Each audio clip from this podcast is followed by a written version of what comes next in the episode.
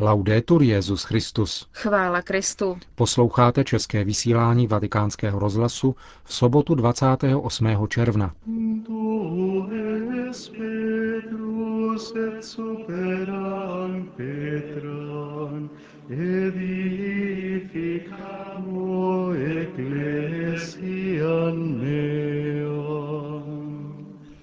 Benedikt XVI. Přijal portugalského prezidenta Cavaco Silvu.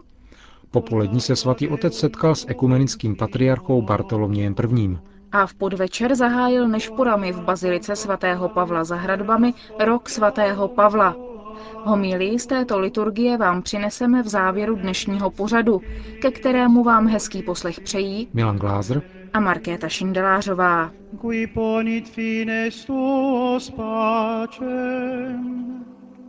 Et adi pe frumenti saciate. Zprávy Vatikánského rozhlasu. Vatikán. V dopoledních hodinách přijal Benedikt XVI. Na audienci portugalského prezidenta Aníbala Cavaco Silvu. Společně hovořili, jak informuje tiskové středisko Svatého stolce, o různých tématech společného zájmu a o současném stavu země.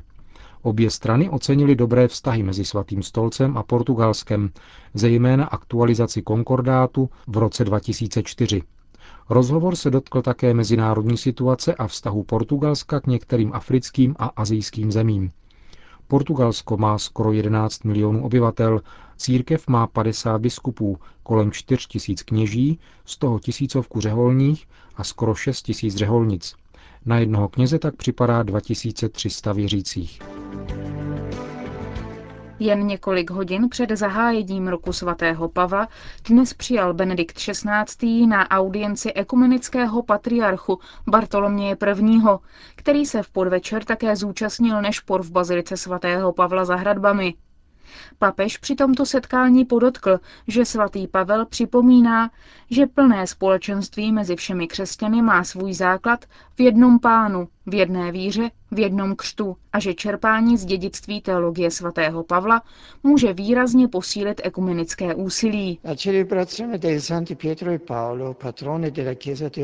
Oslava svatých Petra a Pavla, patronů církve v Římě, tak jako oslava svatého Ondřeje, který je patronem církve v Konstantinopoli, nám každý rok nabízejí možnost vzájemných návštěv, které jsou vždy důležitou příležitostí pro bratrskou rozmluvu a okamžik společné modlitby. Tak roste vzájemné osobní poznání, harmonizují se iniciativy a roste naděje, která nás všechny povzbuzuje k poslušnosti Pánovu přikázání, k brzkému dosažení plné jednoty. Řekl Benedikt XVI. Při setkání s konstantinopolským patriarchou.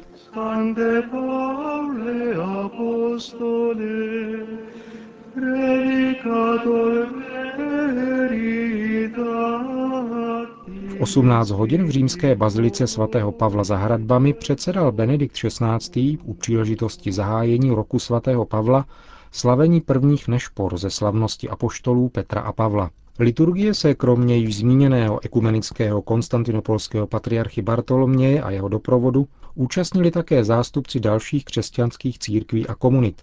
Arcibiskupa z Canterbury zastupoval anglikánský primas západní Indie Drexel Wellington Gomes. Před začátkem nešpor zapálil Benedikt XVI. Oheň před sochou svatého Pavla a svěřil jej mnichům z opatství svatého Pavla, aby jej po celý jubilejní rok udržovali. Potom papež otevřel bránu svatého Pavla, na níž jsou zobrazeny scény z apoštolova života. Branou jako první prošel a vstoupil tak do baziliky, aby zahájil modlitbu nešpor. Na jejich závěr udělil Benedikt XVI. I Bartoloměj I. požehnání.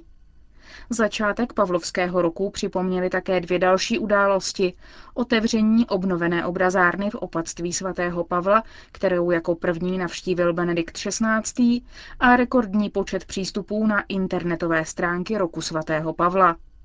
A nyní vám přinášíme podstatnou část z homilie Benedikta XVI., kterou dnes v bazilice svatého Pavla za hradbami pronesl. Siamo dunque qui raccolti. Zhromáždili jsme se zde proto, abychom si kladli otázky o velkém apoštolovi národů. Ptáme se nejenom, kdo byl Pavel, ptáme se především, kdo je Pavel, co mě říká. Na zahájení roku svatého Pavla bych rád z bohatého svědectví Nového zákona vybral 3 texty, v nichž se ukazuje jeho vnitřní fyziognomie, specifický ráz jeho povahy. V listě Galaťanům nám zanechal velmi osobní vyznání víry, ve kterém otevírá své srdce čtenářům všech dob a vyjevuje nejvnitřnější pohnutku svého života. Žijí ve víře v Božího Syna, protože on mě miloval a za mě se obětoval. Všechno, co Pavel dělá, vychází z tohoto jádra. Jeho víra je zkušenost bytosti milované zcela osobně Ježíšem Kristem. Je to vědomí toho, že Kristus se postavil smrti ne za někoho anonymního, ale z lásky k němu, Pavlovi, a že jej, jako vzkříšený, miluje doposud, že se tedy Kristus za něho vydal. Jeho víra je existence zasažená láskou Ježíše Krista, láskou, která jim až do hloubi otřásla a proměnila jej. Jeho víra není nějaká teorie, mínění o Bohu a světě. Jeho víra je dopad Boží lásky na jeho srdce. A tato víra sama je tak láskou k Ježíši Kristu. Mnohými je svatý Pavel představován jako bojující muž, který se umí ohánět mečem slova. A disputace na jeho apoštolské cestě v skutku nechyběly. Nehledal povrchní harmonii. V prvním ze svých listů, adresovaném Soluňanům, sám říká: Odvážili jsme se kázat vám radostnou Boží zvěst i přes mnohý těžký zápas, jak sami víte. Nikdy jsme neužívali úlistných řečí, ani jsme nic nedělali ze skryté lakoty, píše. Pravdu považoval Pavel za příliš velkou, než aby byl ochoten obětovat ji zevnějšímu úspěchu. Pravda, kterou zakusil v setkání se zmrtvýchvstalým, si podle něho zasluhovala zápas, pronásledování, utrpení. Nejhlouběji jej však motivovalo, že je milován Ježíšem Kristem a touha tuto lásku sdělovat druhým. Pavel byl schopen milovat a veškerou jeho činnost a utrpení lze pochopit pouze z tohoto východiska. Základní pojmy jeho poselství lze chápat jedině na tomto základě. Vezměme pouze jedno z jeho klíčových slov – svobodu. Zkušenost, že je milován až do krajnosti Kristem, mu otevřela oči pro pravdu a cestu lidské existence. Tato zkušenost objímala všechno. Pavel byl svobodný jakožto člověk milovaný Bohem a byl mocí Boží schopen milovat spolu s ním. Tato láska je nyní zákonem jeho života a právě tak je svobodou jeho života. Mluví a jedná pohnut odpovědností lásky. Svoboda a odpovědnost jsou zde neoddělitelně spojeny. Protože stojí na odpovědnosti lásky, je svobodný. Poněvadž je tím, kdo miluje, žije zcela v odpovědnosti této lásce a nechápe se svobody jakožto nároku na své voli a sobectví. Nella ricerca della fisionomia interiore di San Paolo vorrei in secondo luogo ricordare la parola che il Cristo risorto gli rivolse. Při hledání vnitřní fyziognomie svatého Pavla bych za druhé rád připomněl slovo, jímž se na něho obrátil zmrtvýchvstalý Kristus na cestě do Damašku. Pán se ho nejprve táže: Šavle, Šavle, proč mě pronásleduješ? A na otázku: Kdo jsi, pane? Je mu dána odpověď: Já jsem Ježíš, kterého ty pronásleduješ. Pronásledováním církve Pavel pronásledoval samotného Ježíše. Ty mne pronásleduješ. Ježíš se stotožňuje s církví v jediném podmětu. V tomto zvolání zmrtvýchvstalého, které proměnilo Šavla, je v zásadě obsažena celá nauka o církvi jakožto Kristově tělu.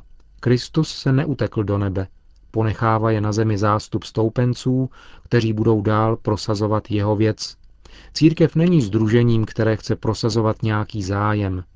U ní se nejedná o nějaký zájem. V ní jde o osobu Ježíše Krista, který i jakožto zmrtvýchvstalý zůstal tělem.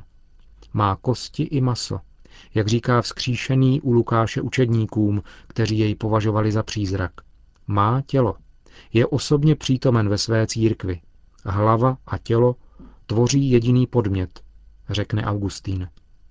Nevíte, že vaše těla jsou údy Kristovými? píše Pavel Korinťanům. A dodává, jako se podle knihy Geneze muž a žena stávají jedním tělem, tak se Kristus spolu se svými stává jedním duchem, to znamená jediným podmětem v novém světě vzkříšení. Z toho všeho vysvítá eucharistické tajemství, v němž Kristus nepřetržitě dává své tělo a činí z nás svoje tělo. Chléb, který lámeme, není to účast v Kristově těle, protože je to jeden chléb, tvoříme jedno tělo, i když je nás mnoho, neboť všichni máme účast na jednom chlebě. Čteme v prvním listě Korinťanům. Těmito slovy se k nám v této chvíli obrací nejenom Pavel, ale samotný Pán. Jak jste mohli zranit moje tělo? Tváří v tvář Kristu se toto slovo zároveň stává naléhavým požadavkem. Vyveď nás spolu ze všech rozdělení. Učiň, ať se dnes znovu stane skutečností, že je jenom jeden chléb a proto my, přestože je nás mnoho, tvoříme jedno tělo. Slova o církvi jakožto tělu Kristově nejsou pro Pavla ledajakým přirovnáním. Zásadně překračují přirovnání. Proč mne pronásleduješ? Kristus nás neustále vtahuje do svého těla, buduje své tělo, počínaje eucharistickým jádrem, které je pro Pavla středem křesťanské existence. Jehož mocí všichni, i každý jednotlivě, mohou zcela osobně zakusit. On mne miloval a za mě se obětoval. Chtěl bych skončit pozdním výrokem svatého Pavla, pobídkou, kterou adresoval Timotejovi z vězení těsně před smrtí. Nes jako já obtíže spojené s hlásáním evangelia, říká apoštol svému učedníkovi. Tato slova jsou jakoby závětí na konci cest, kterými apoštol prošel, a odkazují zpět k začátku jeho misijního poslání. Po svém setkání se vzkříšeným se Pavel ocitl slepý ve svém příbytku v Damašku a Anáš dostal pověření, aby šel k tomuto obávanému pronásledovateli, vložil na něho ruce a vrátil mu zrak. Anáš na svou námitku, že tento Šavel byl nebezpečným pronásledovatelem křesťanů, dostal odpověď: Tento člověk musí nést zvěst o mně pohanům a králům. Já mu ovšem ukážu, jak mnoho musí pro mě vytrpět.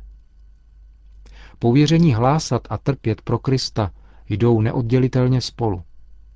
Povolání stát se učitelem národů je současně a niterně povoláním trpět ve společenství s Kristem, který nás vykoupil svým utrpením.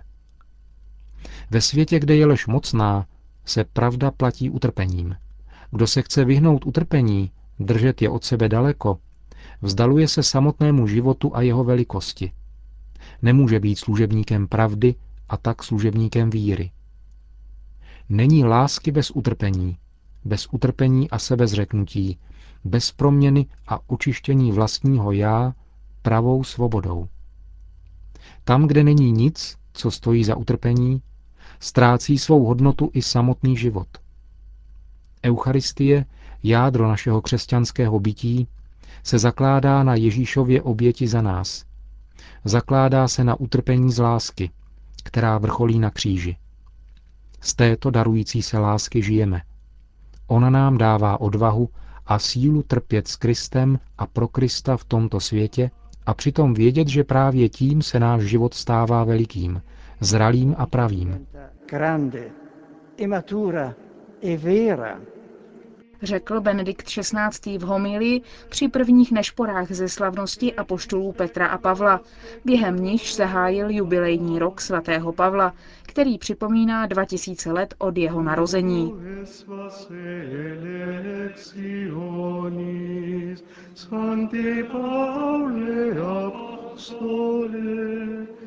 Končíme české vysílání Vatikánského rozhlasu. Chvála Kristu.